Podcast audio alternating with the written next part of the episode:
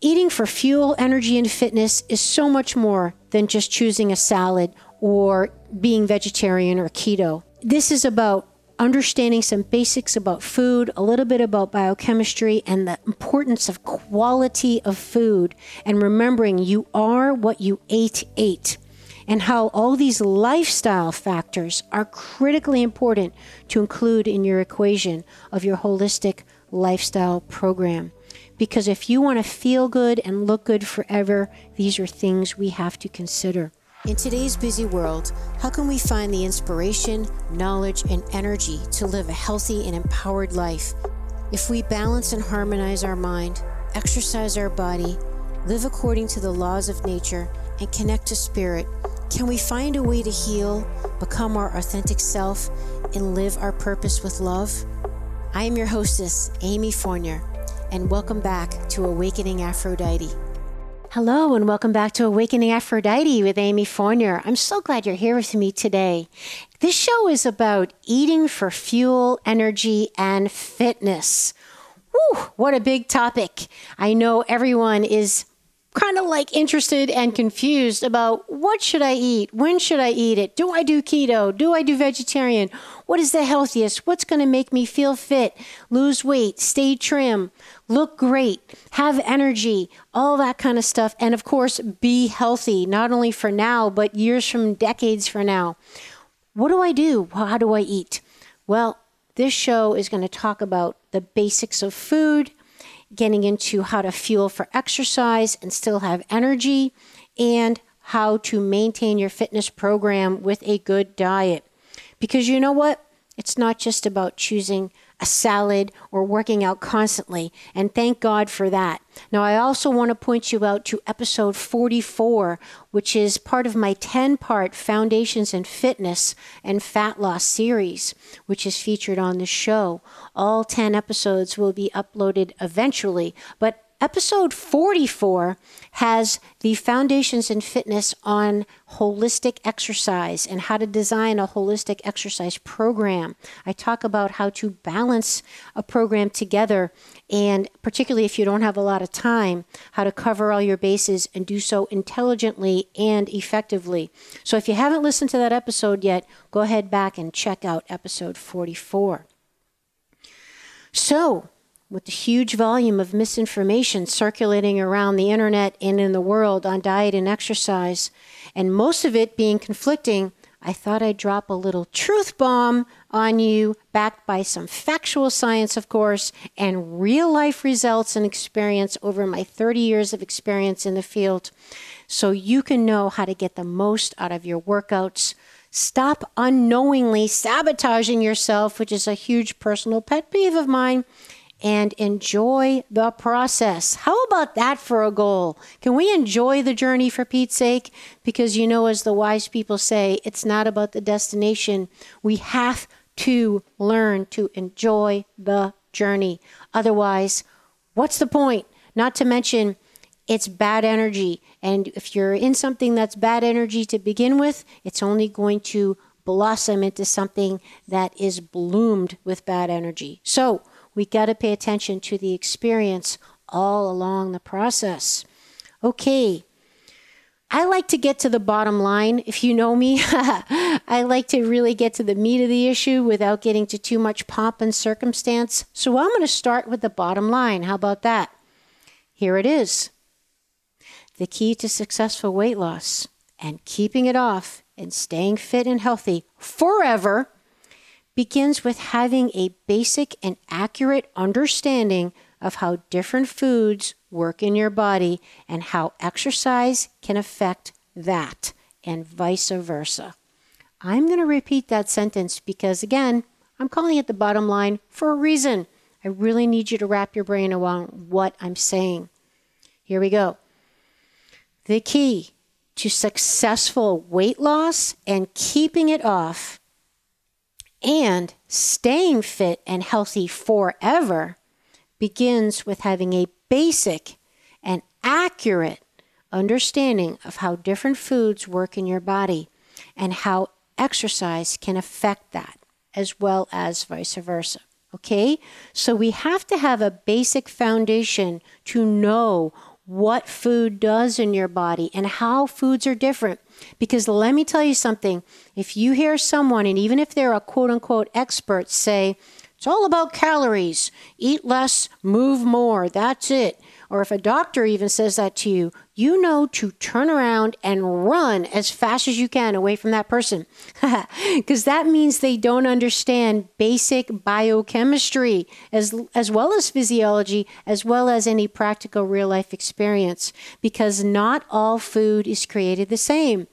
There's a big difference between carbohydrate sugar calories from a Twinkie and carbohydrate sugar calories from an organic sweet potato, let's say. Okay? Totally different. Not to mention the calories between any kind of carbohydrate and the calories from fat. Those will physiologically have a different effect, a different outcome as well as a different processing in your body than the other. Okay, they will be processed differently, they affect your energy differently, they affect your fat storage differently.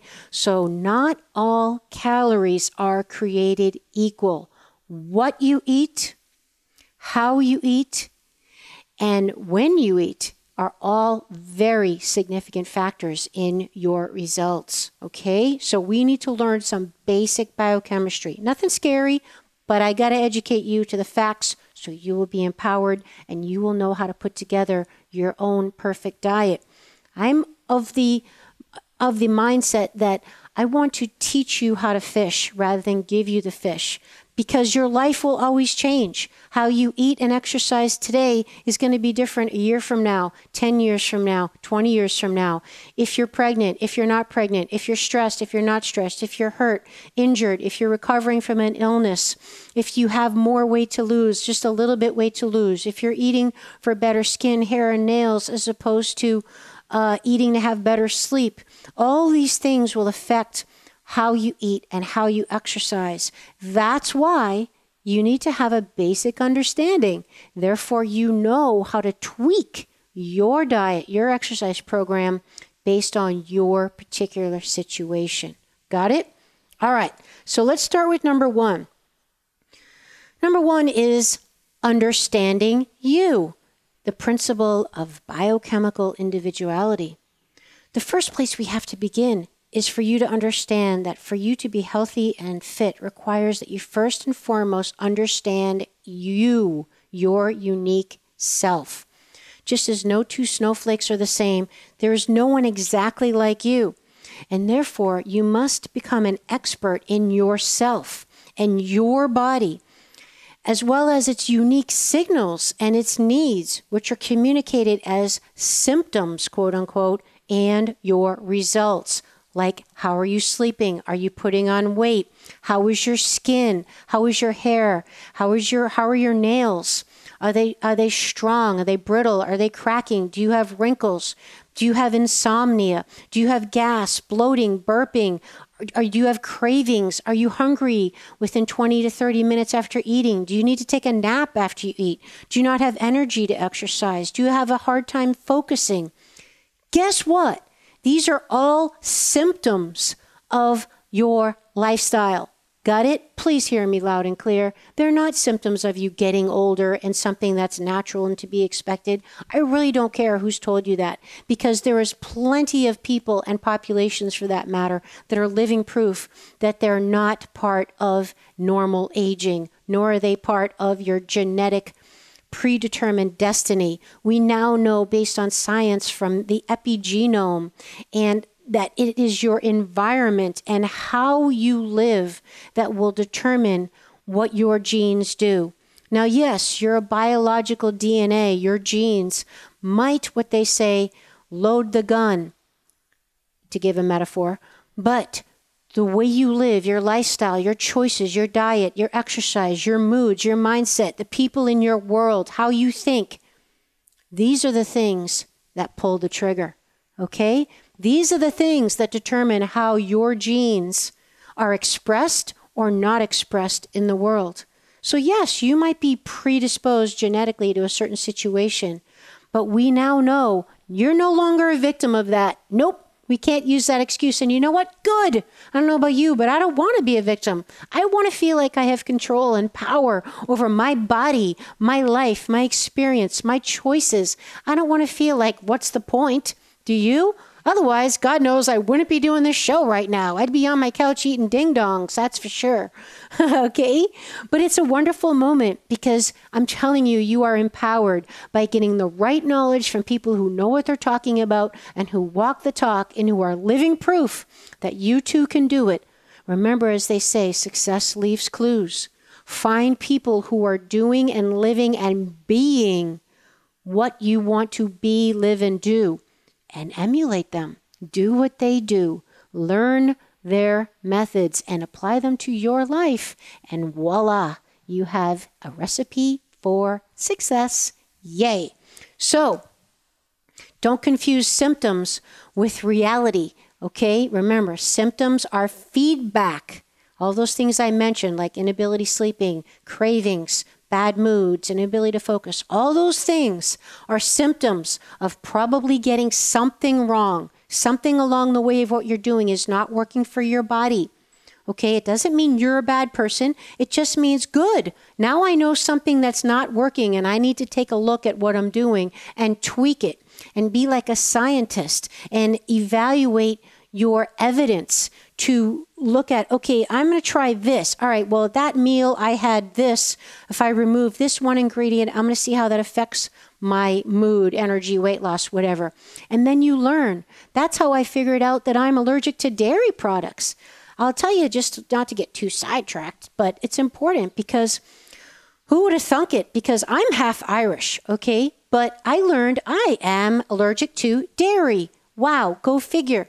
So, yes, every now and then I would have these healthy little protein bars that had dairy in them. Although it was healthy and natural and free range grass fed dairy from cows that were properly raised and, and organically sourced, it didn't matter. I still was allergic to dairy. And how did I finally figure it out?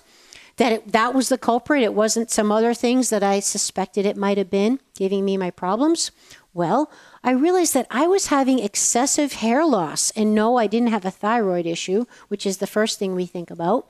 And no, it didn't have to do with me getting older, like one of my hairdressers told me, which I wasn't too happy about, by the way.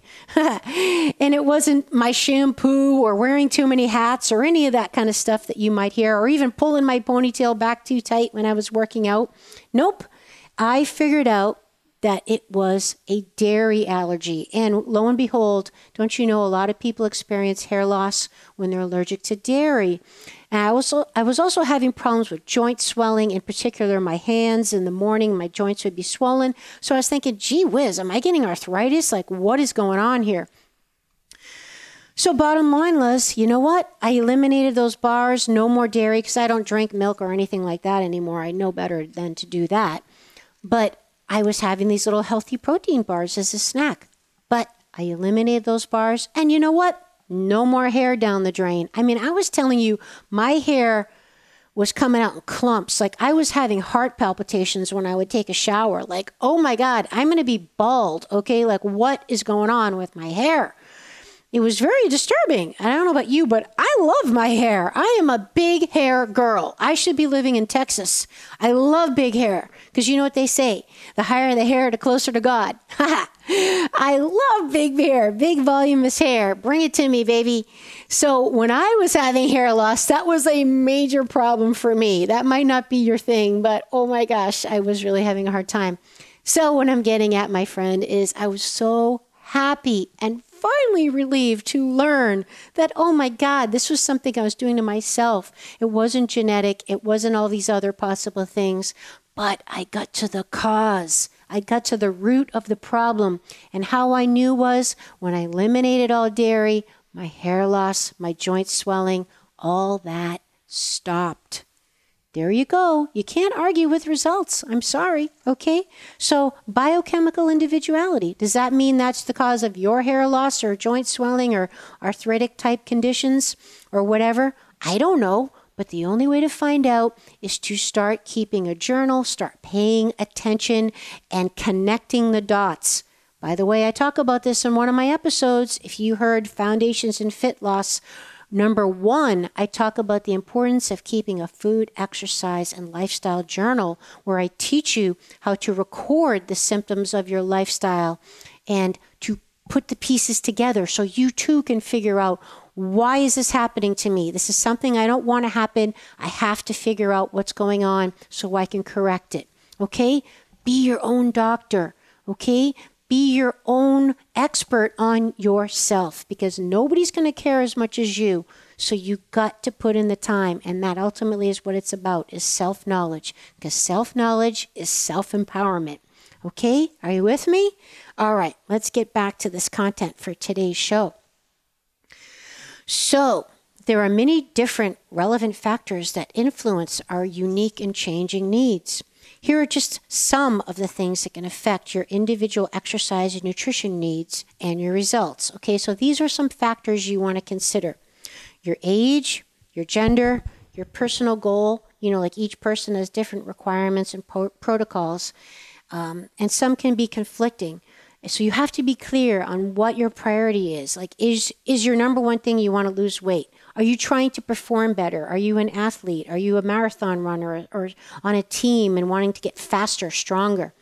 Uh, do you want to just maintain your functional independence? Maybe you're a little bit older and you just want to be able to be independent in your older years and be able to drive and see well and get around on your own so you don't have to rely on others.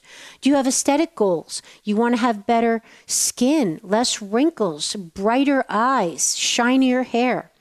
Are you trying to balance your hormones? Maybe you have really bad PMS or you've really bad periods, or you're bleeding a lot, or you get just in really bad moods. You're kind of a moody person and you don't want to be, and you can't figure out what the heck is wrong with me all the time. Or maybe you're dealing with mental health challenges. I know that my mental health is completely correlated to my diet and exercise program. Let me tell you something if I don't get enough sleep, you don't want to be around me. I am an irritable person. I don't even like being around myself when I don't get enough sleep. I don't like who I am. I'm snappy, I'm more jumpy, I'm less patient, I'm I'm scattered, I'm all over the place.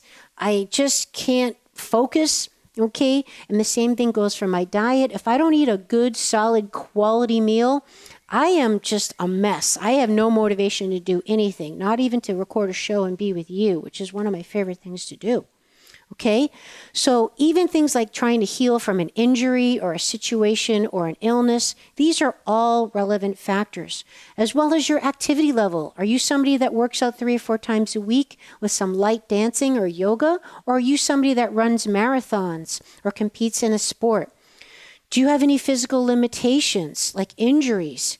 Or you know muscle imbalances, joint problems? Are you suffering from cravings? Do you have time restrictions? Are you somebody that's like a young mom of 2 or you have a really demanding job and kids at home or maybe you're homeschooling now and you don't have help at home and so you're doing the second shift doing all the housework so you have a really limited time to do anything for yourself or if maybe you lack motivation or you're not sleeping well. Okay, so these are all possible factors that we have to consider when we're talking about your biochemical individuality. Okay, so go back and rewind this or listen to the show again, or if you're watching it on YouTube, on Fit Amy TV, just stop it, go back, take a piece of paper and a pencil, and write down those things so you can take note of all those individual factors that are super important when determining your exercise program and how to eat. Because if I was working with you personally, I'm going to tell you right now, these are things I'd be looking at. Okay? So, all these factors will determine your protocol and ex- can explain also why, for example, some people can eat more carbohydrates than others, or why some people tend to put on muscle more easily.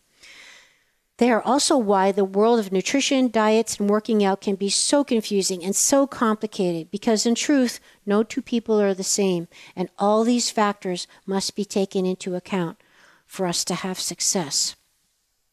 So, how do we do that? That is the question. Well, like I mentioned, you have to be a specialist in you. After acknowledging that you are unique, the next step is to be a specialist in you. This means you have to learn how to associate your feelings, like your moods, your thoughts, your energy levels, how tired you are, how motivated or unmotivated you are, if you're feeling anxious, hyper, wired, but exhausted, any of your physical body needs and results, like your weight, your muscle tone, any inflammation in your body, any injuries, how quickly you recover from injury for that matter, all these things. And we have to think about all these things and what you're doing. So, your symptoms and your results are your body's way of communicating with you on how you're doing. It's basically what we call your report card, okay? And like I mentioned earlier, it's not about genetics, it's about epigenetics, it's about your lifestyle and how your body is going to react.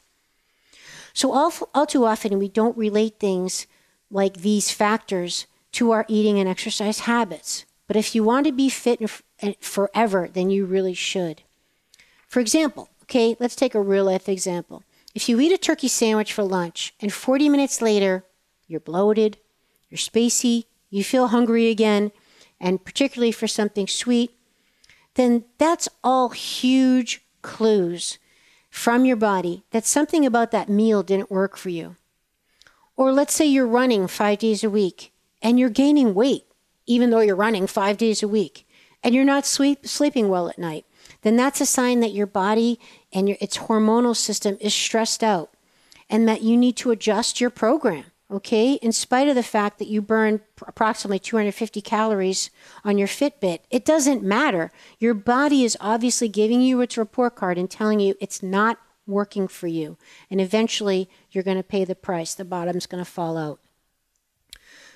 Okay, so ideally, symptoms and results that you want mean that you're getting it right, and anything else is showing you something's off track. So, excess body fat, hair loss, digestive problems, poor sleep, inability to focus, needing any kind of prescription drugs, obviously, any kind of chronic disease, diabetes, uh, anything like that, for example. These are all examples of symptoms of getting something wrong and that our lifestyle choices are not working and we need to adjust the course. So, how to be your own detective so you do get it right? Well, first thing to do is pay attention to your body's communication, like I've been telling you. Pay attention and understand it's all feedback, it's all symptoms, all of it mind, body, and spirit. Okay? Can't separate mind, body, and spirit. You can't have a fit, healthy, well functioning body in a diseased mind with stinking thinking, as they say.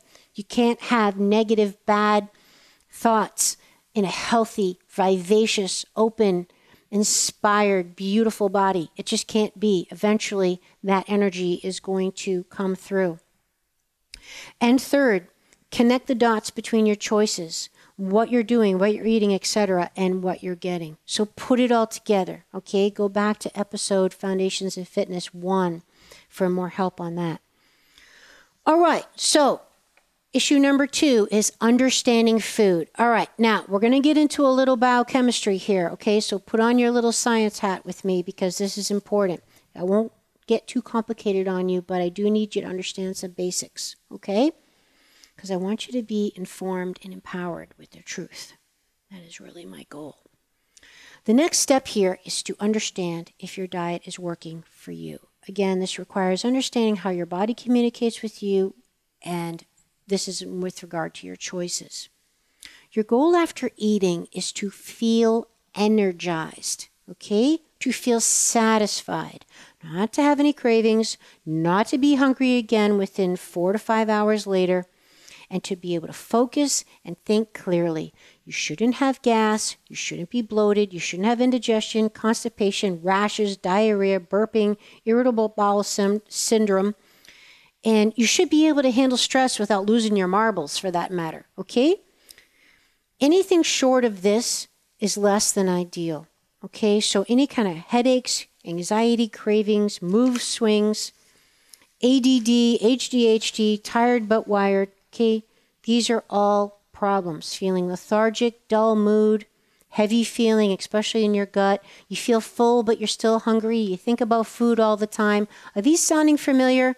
Okay, once again, all symptoms you're getting it wrong. So let's address what you eat, okay?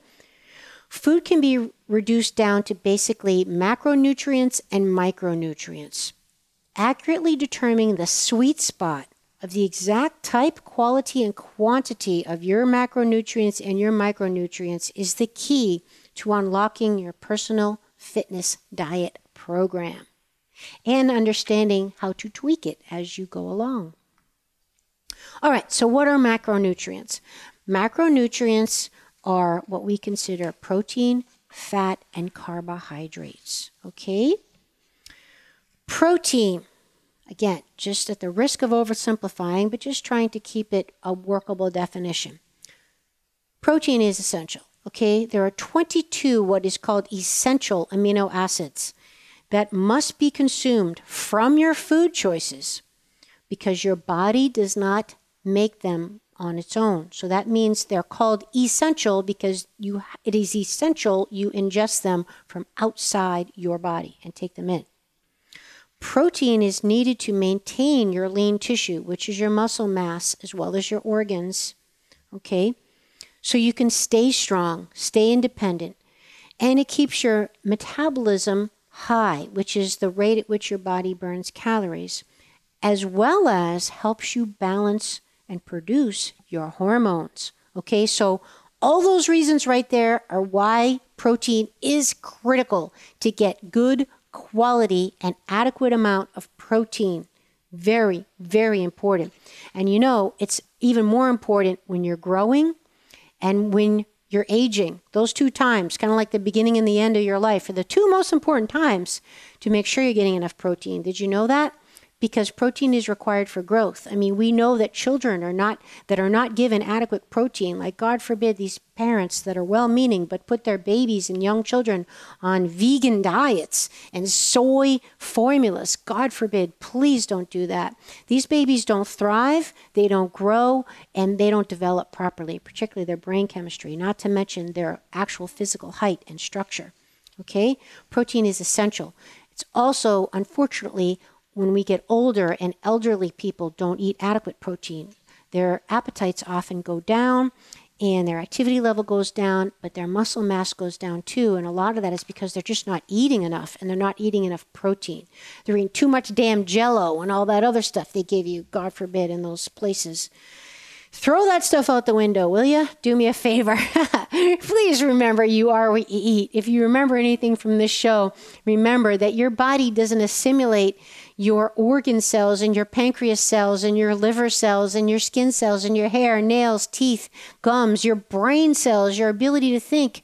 It requires the nutrients that each of those cells need, those particular specific nutrients that your body needs in order to produce and function properly. And it's not going to happen by eating takeout from Domino's Pizza or, you know, Chuck E. Cheese, uh, chicken strips, and, you know, packaged, processed, frozen foods and Jenny Craig and all this garbage that's not even real food. And God forbid any GMOs or vegetarian soy meats or any of this garbage that is not real food. Okay? You are never, never going to thrive and be fit and healthy and beautiful and happy and focused and balanced, and inspired and motivated and all that kind of stuff if you are not feeding the machine highest quality fuel possible.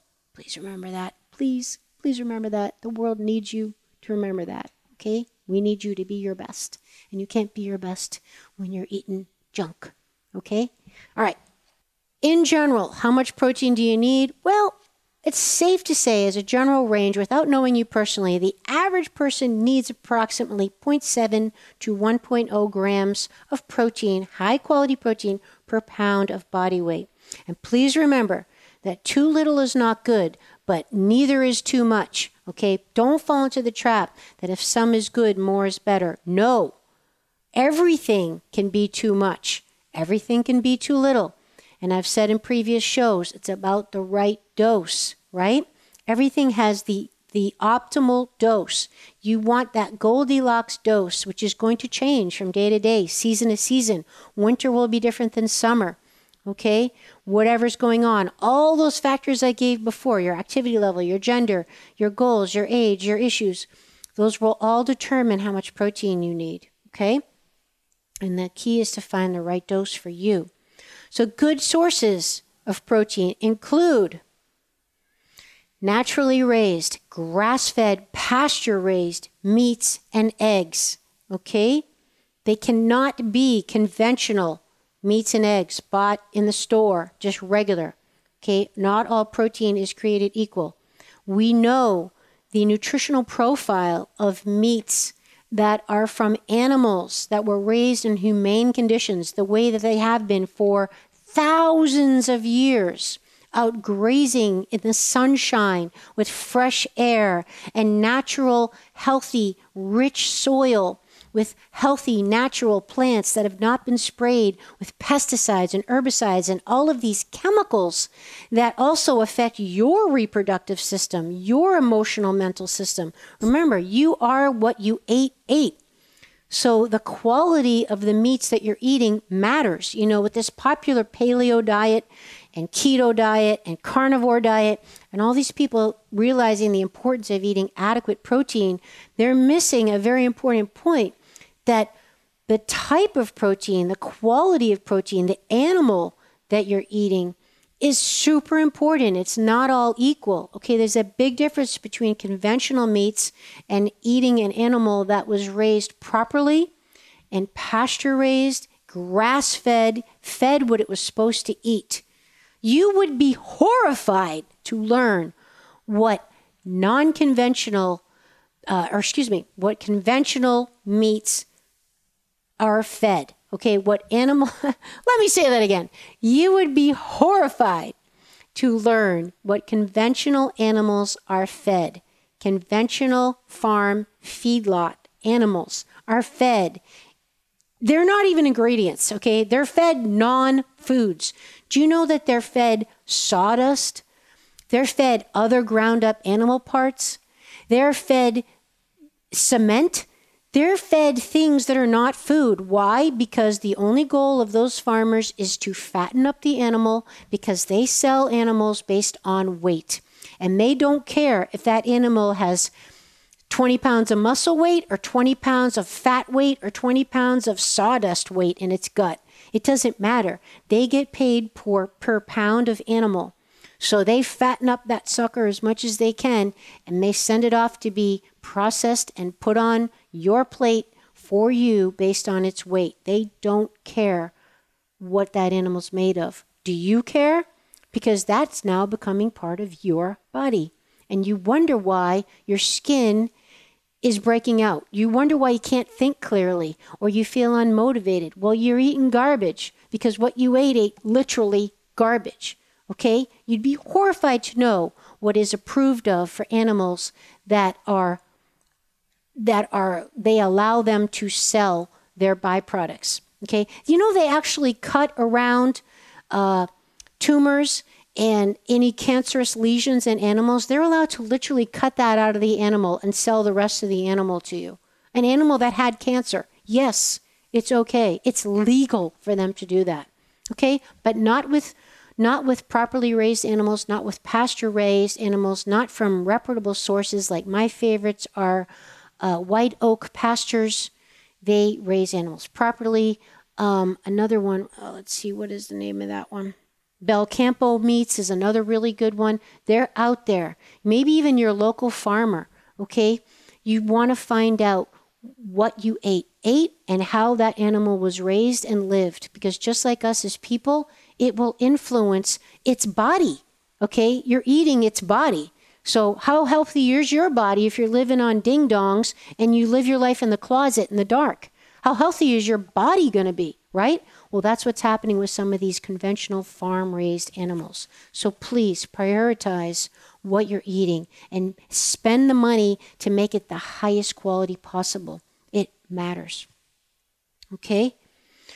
All right. So, organic if possible, pasture raised, free range eggs, meats, dairy, if you eat dairy, bone broth, and organ meats. Super important. And pound for pound, the highest uh, bioavailable protein available will be from animals, not vegetarian. Vegetarianism is a whole nother issue. I should probably do a whole episode on that. It's okay to be vegetarian if you know what you're doing and you get educated from a reputable source because most people get into a lot of trouble being vegetarian because you can be susceptible to a lot of malnutrition problems and illnesses if you don't know what you're doing. So please, please, please just be educated. That's all I ask. And listen to your body symptoms. Go back to what I said. If you are on any medications or have any issues, you need to look at what you're doing. Okay? All right, macronutrient number two is fat. Consuming high quality fat is essential for vibrant health, but it must be from the right source, just like everything else. All fat is not created equal. All protein is not created equal, like I just explained. Okay? So, depending on the source, you will have very different effects of the fat you're eating on different parts of your body. There's a big difference between fat from a salad dressing, which is usually from a seed oil, like God forbid canola, which is horrific for your body. Please don't ever eat canola or rapeseed oil. It's highly, highly processed, it's highly inflammatory, and can contribute to arthritis and mood, emotional problems, etc., etc.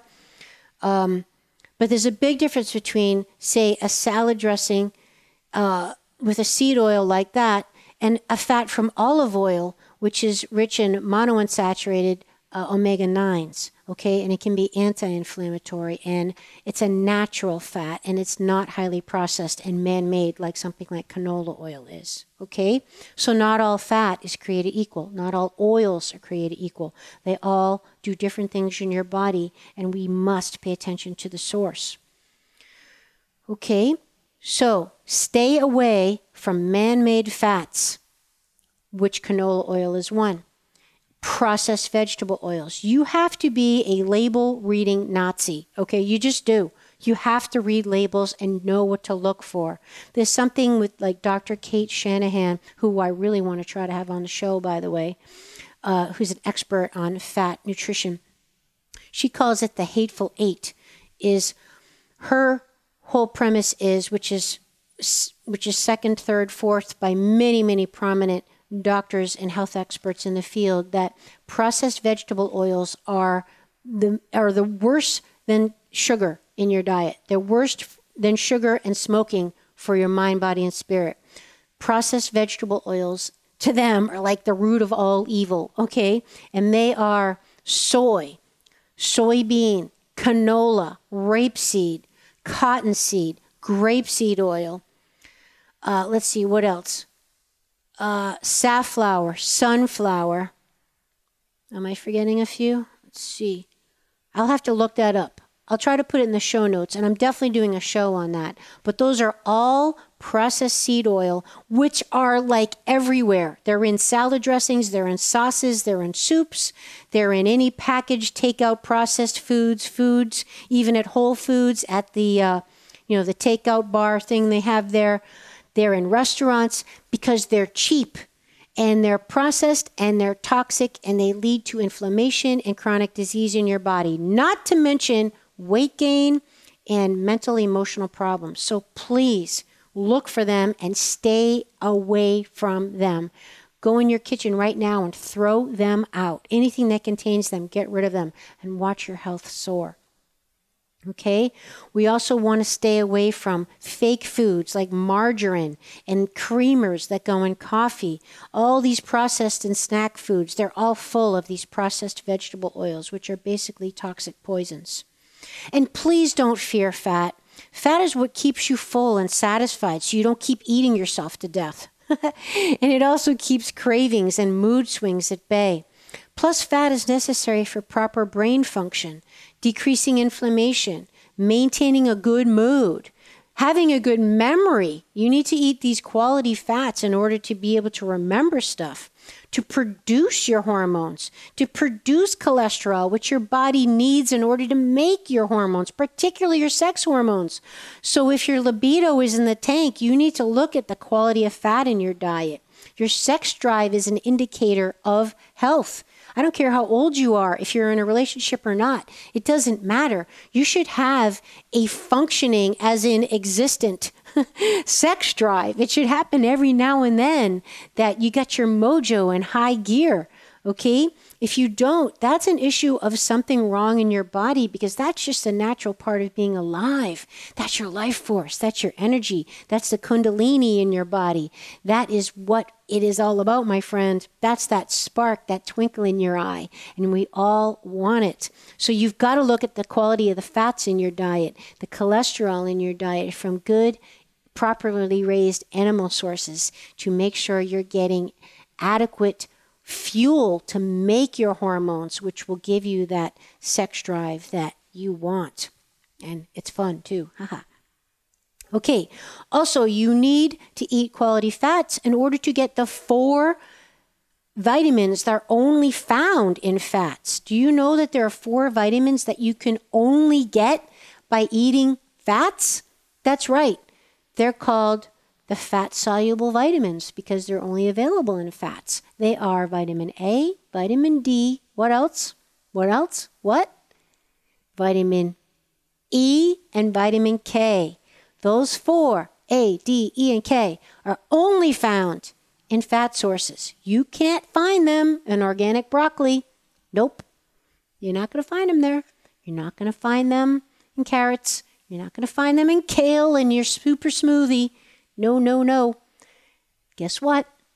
Not only are they only found in fats, but they're only found in animal sources. That's right. Yes, even vitamin K. No, you do not get vitamin K, uh, vitamin K or vitamin A from carrots. So for those of you vegetarians, no, you don't. You do not get vitamin A from carrots. You know what you get from carrots? You get beta carotene, which is a precursor to vitamin A. It can help your body make vitamin A if all the conditions in your body are right, chemically, physiologically, biochemically, in order to make the vitamin A. It is a several step process which requires all the factors to line up. We're talking lifestyle, my friend. So don't tell me that you're getting the fat soluble vitamins A, D, E, and K if you're not eating high quality animal foods to make sure you're getting those essential, essential vitamins. They're only found in fat sources, okay? And in particular, they're found in saturated fat sources, which is the preferred fuel for the heart. Did you know that? No, we now know, thank God, we've corrected that complete sham saying that saturated fat was the cause of heart disease and stroke and all that. Thank God. We totally blew the lid off the sugar industry and big pharma behoozling all of us into thinking that saturated fat was the enemy, when in fact we've been eating it for centuries and centuries and centuries with no heart disease until the first, I think, occurrence of heart disease was, I think it was in 19, 1912 or 1910, was the first recorded medical incident of heart attack, was 1910 or 1912. But centuries before that, we've been eating lard, animal fats and butter with no heart disease. And don't tell me it's because we were living shorter. No, we weren't. Okay, we're actually living better and longer. Go to any indigenous culture in the world. They're still eating that way, and they have vibrant, healthy, healthy, fully functioning elderly people in their communities that are still riding bikes and contributing to the world. And they got all their marbles about them for that matter. So Please, let's get educated on this. Go back to eating like we're supposed to. Stop believing the hype. Stop drinking the Kool Aid. Don't believe everything you read. Dig deeper into research and quote unquote scientific studies. Look and see who's funding the study. Is it a pharmaceutical company? Is it a drug company with that, with that will have some benefit? Is it Bill Gates, who definitely has financial benefit behind all his quote unquote good acts? Okay? Please use your brain be responsible for your health and don't believe what's told of you. Do your own research, apply your own empiric research, your own results, and study people who are healthy and what they're doing. Okay? Can't argue with results. So we need good fats to make our nerve cells, our hormone, our heart cells, and to have good moods, energy, and satiety between your meals. What are some sources? Well, I've mentioned a few grass fed meats, grass fed poultry, pasture raised whole eggs. You got to get the yolk in there because that has all the nutrition, not to mention the vitamin A. extra virgin olive oil, raw organic coconut butter, grass fed butter, and ghee, which is my favorite. And my little niece loves when I make her uh, vegetables with uh, sauteed in nice hot ghee. Get them nice and crispy. Yum, yum, yum. And a small amount of organic, raw, unsalted nuts are also a good source. But watch out for the quantity of nuts because those are super high calorie and they can lead to weight gain if you eat too many. And they can also lead to constipation. So you don't want to be constipated. Let me tell you something. You must make sure you facilitate your body detoxifying on a daily basis because, well, basically, how would your body feel if you don't take out the trash, right? How would your house smell if you didn't take out the trash? Well, you got to take out the trash. So you got to make sure you go into the bathroom adequately every day. All right, being constipated is not good. Okay, let's talk about the third and final macronutrient, which is carbohydrates. Now, this is quite a loaded issue for people, very, very confusing. But unlike protein and fat, guess what? There is no physiological dietary requirement for carbohydrates. Want me to say that again? You heard me correct. There is no recommended amount of carbohydrates per day, as in there's no RDA for carbohydrates. Because guess what? Your body can make its own, meaning you don't need to eat a certain amount of carbohydrates. They are not essential, unlike the 22 essential amino acids, the 22 essential uh, components of protein, which you need to ingest, and the four fat soluble vitamins you need to con- uh, ingest. Carbohydrates do not have a minimum requirement to be consumed in order for you to be functional and fit. You heard it right. None, zero. So, this makes the inclusion of carbohydrates in your diet basically like a wild card, right? We each have our own unique tolerance of carbohydrates, meaning that amount, which is that Goldilocks amount, and any more or any less can lead us to the unwanted symptoms that I've been mentioning. Okay? Some people have more leeway than others, and this will affect how much they can eat without incurring any of those unwanted side effects, like high cholesterol, high serum tri- triglycerides, excessive body fat, inflammation, excessive cravings, and addictions. Those are all signs that you're getting the carbohydrate amount wrong. Let me repeat that. High cholesterol, the first thing we look at is how much carbohydrates you're eating and, and also how much of the processed man made vegetable oils. Those are the number one and two things for high cholesterol. High serum triglycerides, which is your fat content in your blood, having excess body fat, particularly belly fat, okay, any inflammation and excessive cravings and addictions. These are all signs that you probably are getting your carbohydrate mix wrong. Please note, this is important, that to your blood, all carbohydrate sources are the same. So don't tell me, well, that's okay. I'm eating good carbs or I'm eating complex carbs. Well, you know what? At the end of the day, to your body, a carbohydrate is a carbohydrate because they all break down into glucose eventually. Okay, so to your body, there's no difference between eating an organic blueberry and a Pop Tart. okay, because eventually they all break down to glucose. So the amount of glucose is that wild card that you might be able to eat more glucose than me without getting any unwanted symptoms. But for me, I'll be taking a nap on the sofa because I'm passed out and then I'm hungry 20 minutes later wanting another snack because my blood sugar is on a roller coaster and going up and down with my carbohydrate intake. So depend, depending on your particular situation will determine how much carbohydrates you are able to eat without getting symptoms you don't want. Okay? So remember, to your blood, all carbohydrates are ultimately the same. And there's, that goes for even whole grain organic toast and that with an apple, okay? Jelly beans, all carbs break down to glucose eventually. All right. So, micronutrients are what are electrolytes and salt and sodium. So, when we think of eating healthy, most of us think of macronutrients like the proteins, fats, and carbs that I just mentioned, but often it's the micronutrients like your electrolytes and particularly your salt your sodium balance in your body that are often neglected as nutrients in your body. And these things are required in order to make the energy to take the macronutrients, proteins, fats, and carbs, and turn them on. The, the enzymatic reactions in your body are determined by your electrolyte balance as well as your uh, energy levels. They keep your body running smoothly and efficiently, and they also control your hydration level for that matter. Are you somebody who pees all the time? You know, you hear about us saying stay properly hydrated or drink water, and then you hear people say, yeah, but I'm peeing all the time. Well, then you've got a sodium electrolyte balance, most likely. You've got a mineral balance, imbalance in your body. Either that or you're just not drinking a good source of water. Okay? So that's topic for another show.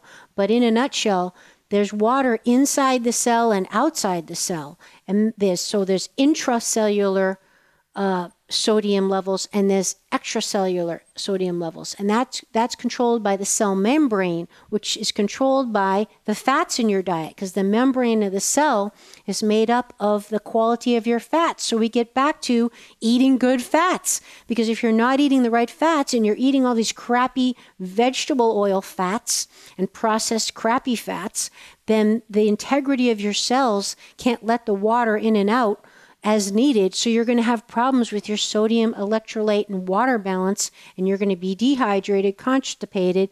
You're going to have poor mood, memory, focus, and you're going to be peeing all the time. Okay, so that's it in a nutshell.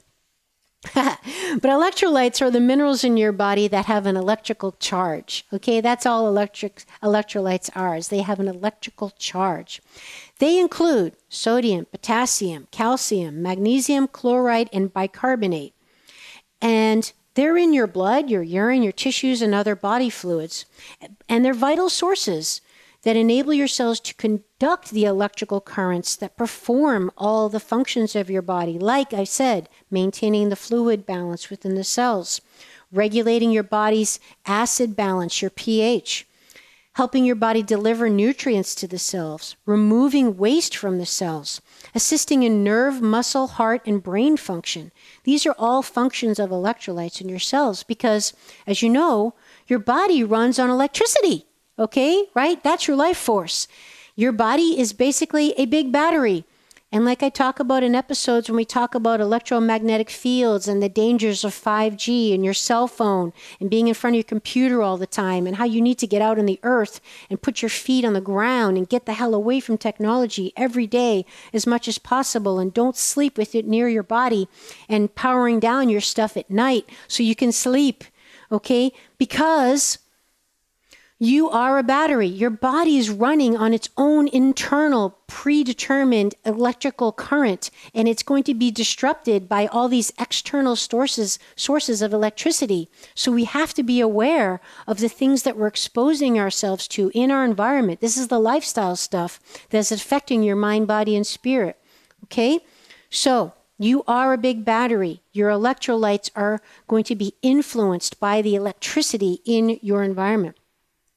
So, vomiting, urination, diarrhea, excessive sweating, exercise, medications, these are all things that can disrupt and deplete your body's stores of electrolytes and these important minerals, like I listed potassium, calcium, magnesium, bicarbonate, etc., which can lead to a cascade of problems, including overeating, poor energy conduction. You just don't have enough energy. You feel yucky. You're in a blah mood.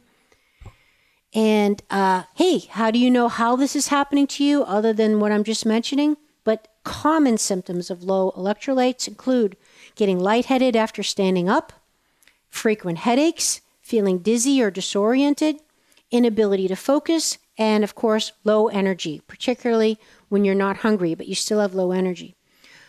So, maintaining adequate electrolyte levels is key to feeling your best, staying trim, and for athletic performance. And I want to just mention about salt and sodium in particular, because we need to pay special attention to the adequate sodium level in your body. It's particularly an issue in regard to exercise and functioning at high levels of physical endurance, like if you run marathons or exercise a lot, or maybe it's summer and you're sweating a lot. Because maintaining adequate sodium levels in the body is vital for life. Please note There's a big difference between real salt, which is sea salt, and the commonly used table salt. Okay? They are not the same thing. The salt that you're going to find in packaged, processed, frozen foods, when it says salt and sodium, is not, not, not the same thing as whole, full mineral, rich sea salt, the way it's supposed to be. Okay? Because sea salt contains over 84 trace minerals and nutrients that your body needs on a daily basis. So that translates to electrolytes. Okay? Sea salt has over 84 of trace minerals and these electrolytes, which your body needs to run all the circuits, run the battery. Okay?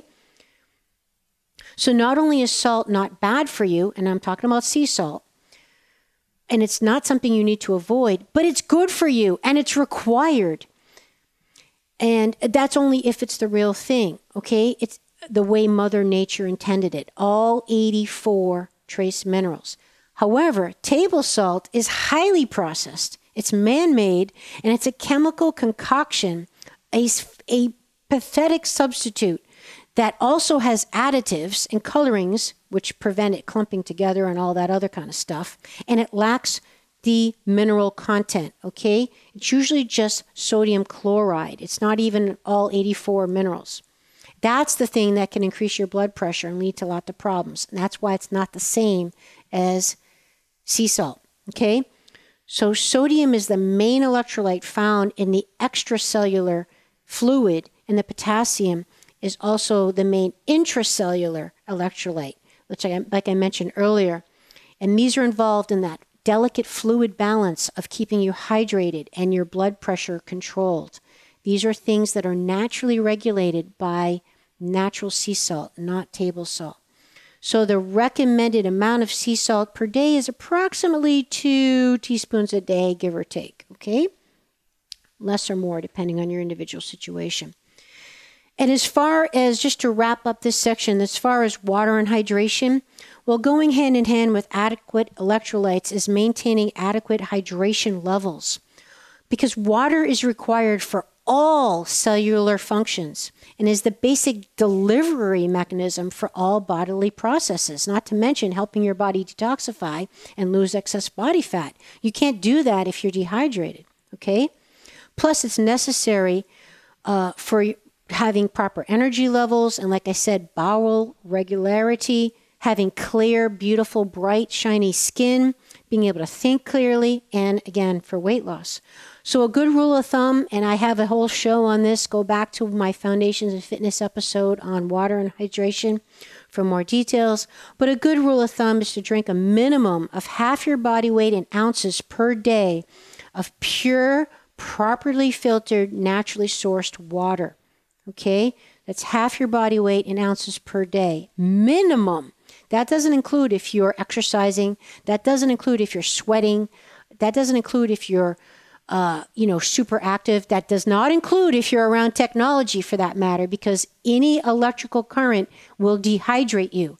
So the more you're glued to your phone, your computer, your Zoom, or any of that stuff, the more dehydrated you're going to be, the more water you need to drink. Okay? But that's a good rule of thumb. All right. So let's just talk about meal timing and when to eat. Okay? Because we talked a little bit about what to eat, but when to eat is just as important. Yes, it is. Research shows you can burn an extra 150 to 250 calories just by delaying your next meal about 30 minutes after your workout. How? Because holding off on your next meal not only can help you to clear any circulating glucose, which is blood sugar, but it can also increase your human growth hormone, which is a major fat burning anti aging hormone. So you don't necessarily need to eat immediately after working out. I like to tell people just listen to your body and eat according to your physical hunger signs. Okay? So eating when you're hungry, stopping when you're full. Ha! Newsflash. I know it's earth shattering, but it's amazing how many people just don't do that. And if you did, you'd be that much ahead of the game.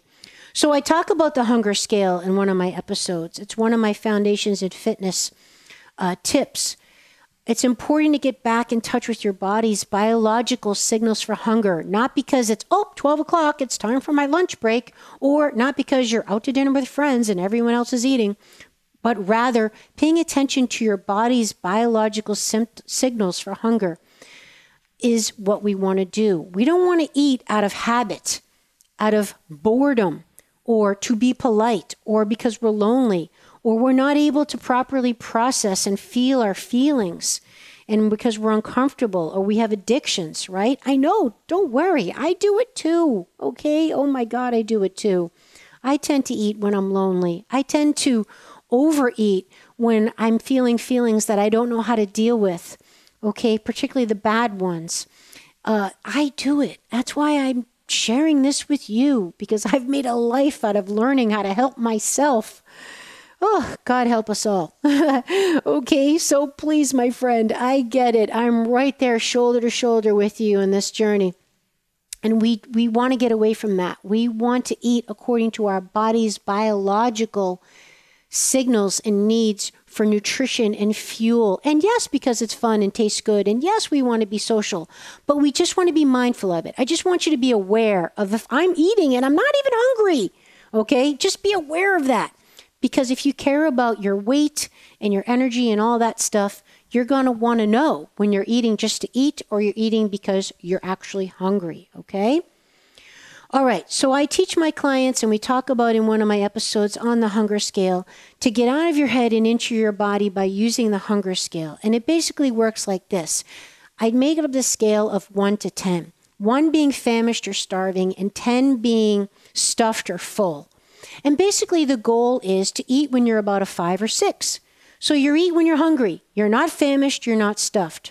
And you want to stop when you're about an eight or nine. So you never want to get to the extremes. You never want to get to the point where you're starving and you're going to eat someone's face off. Okay? You don't want to be hangry, hungry and angry, right? And you don't, because then you're going to overeat and all that stuff. You're just going to stuff your face and your body didn't even know what you were eating. And you're definitely going to feel like crap after that. We've all been there, right? but nor do you want to eat when you're not really hungry at all, okay? So you want to go for that sweet spot, that Goldilocks spot, and avoid the extremes. All right. Now, we also want to talk about, before I wrap this up, and I talk about this in another one of my episodes, the 12 hour non eating window. Okay, this is not really a big deal. It's not rocket scientists. It's actually something we as humans have done since the beginning of time. Is we have periods where, God forbid, we don't eat. That's right. We have periods where we're not constantly snacking. Okay, what was it back in the 70s or 80s? We used to think, oh, you got to eat every two, three hours. Otherwise, your metabolic rate's going to tank and you're going to lose your muscle tissue and then you're going to get fat. So we're eating all the time. And what do you know? Everyone's like, wow, dealing with a weight problem now. Okay? So we know that in the bigger scheme of humanity that we went through periods of feast or famine. The problem is in this day and age, there's no longer any more famine, right? Nope, not with 7-Eleven around and 24/7 meal delivery and refrigerators and all these packaged foods. Nope, now we have food that lasts for years for God's sake. So we can eat basically whenever we want. And God forbid we eat this crappy food that should have gone bad. if it did you a favor, it would go bad. Basically, the longer the food lasts on the shelf, the worse it is for you. There's a reason why vegetables and fruits and meats go bad after a couple of days, if not a week or two, because they're fresh, they're alive, they have a life force. Anything that has a life force is not going to last a long time because it's alive. Okay. So the longer something lasts means the worse it is for you, basically, because it probably has preservatives, which does what they're supposed to do preserve the food. Okay. That means it has a low life force. And guess what? You're going to have a low life force when you eat it because it's just a law. That's the way it works. So, we want to have a non eating window, meaning not a big deal, but just a period of time where the kitchen is closed. This is where you got to have a little bit of self discipline here and just put down a rule like, I don't eat after nine o'clock at night. And then I don't eat again until nine o'clock in the morning. See, it's not a big deal. It's kind of how most people eat anyway. So you're probably like, duh, I do that anyway. Okay, good. Then you're already ahead of the game. But this is important because we don't want to graze all day long because you never let your body have a chance to burn body fat and you never let your organs have a chance to rest and regenerate because they're constantly processing your food. Please go back and listen to that episode on the non eating window that I did on foundations and fitness. I think it's somewhere in the 30s on my show. That will give you more info. Okay. Um, okay. So a lot of this can be due to improper macronutrient balance, which is your protein, fats, and carbs. If you find that you need to eat constantly, it means you're getting something wrong there. You're probably not eating enough good fats, is what I'd say. If you're somebody who's hungry all the time, you're either dehydrated or you're not eating enough good fats. And go back and listen to how I defined good fats, okay? Um, or you're eating too many carbohydrates because this can carbohydrates increase your appetite. It's just the way it is because they affect your blood sugar okay? And they keep you eating regardless of if it's good for you or not and regardless if you're hungry or not. Because like i mentioned human beings were evolved in feast and famine conditions okay? We had both. We had times to feast but we had the balancing times to to um, also not eat okay? And this is what had that scale of balance. Okay, we did not evolve in a state of perpetual feast, feasting, which we have now. Okay, and our blood, our blood sugar, and our waistlines are proof of that.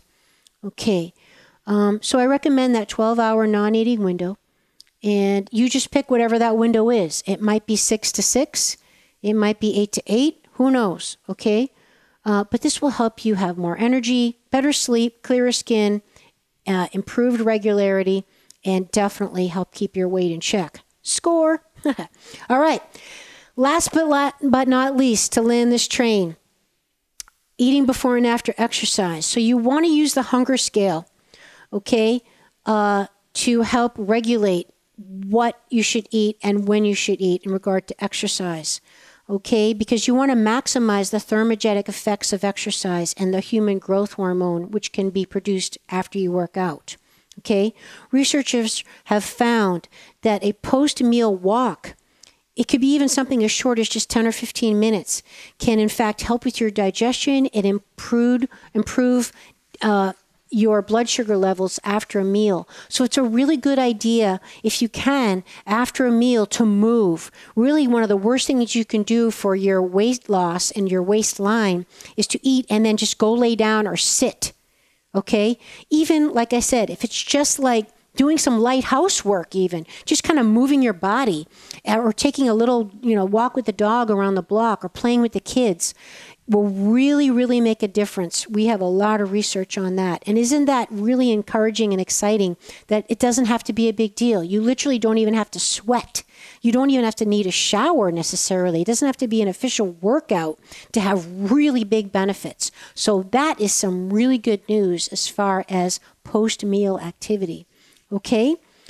So, eating for fuel, energy, and fitness is so much more than just choosing a salad or being vegetarian or keto, okay? This is about understanding some basics about food, a little bit about biochemistry, and the importance of quality of food, and remembering you are what you ate, ate, and how all these lifestyle factors are critically important to include in your equation of your holistic lifestyle program. Because if you want to feel good and look good forever, these are things we have to consider. Okay? So I hope this helped you. I really appreciate it if you would leave me a quick review on iTunes. Just go ahead and smash that five star review. If you're watching on YouTube, Fit Amy TV, come on over and say hello to me. I love hearing from you. I love those of you who are tagging me on Fit Amy TV on Instagram, sharing my show with others, and just any feedback at all because we are in this together, my friend, you and me. And I am grateful for you being here with me. I hope you enjoyed it, and I already can't wait to be with you again. Would you like to support my mission to help empower people all over the world to be all of who they truly are? If so, please subscribe to the show, leave a review on iTunes, and share it with a friend. And if you're looking to take immediate action to align your energy and optimize your health, visit amyfournier.com Thanks for listening to Awakening Aphrodite. Let's awaken her together in you. I'm your hostess, Amy Fournier, and I already can't wait to be with you again and for you to hear what I have planned for the next show. Thanks for listening to Awakening Aphrodite with Amy Fournier. To learn more about Amy, check out her website, amyfournier.com. That's A M Y F O U R N I E R.com. You can also check out Amy's live and on demand virtual fitness and yoga classes and sign up for her newsletter to receive a free mini ebook of three of her top tips for making holistic health a lifestyle. Again, that's amyfournier.com and get your ebook sent to your email immediately. Connect with Amy on the daily on Instagram at FitAmyTV, F I T A M Y TV, and watch many of the podcast episodes and subtopic clips on her YouTube channel, which is also Fit Amy TV. Enjoy, and we'll see you next time on Awakening Aphrodite.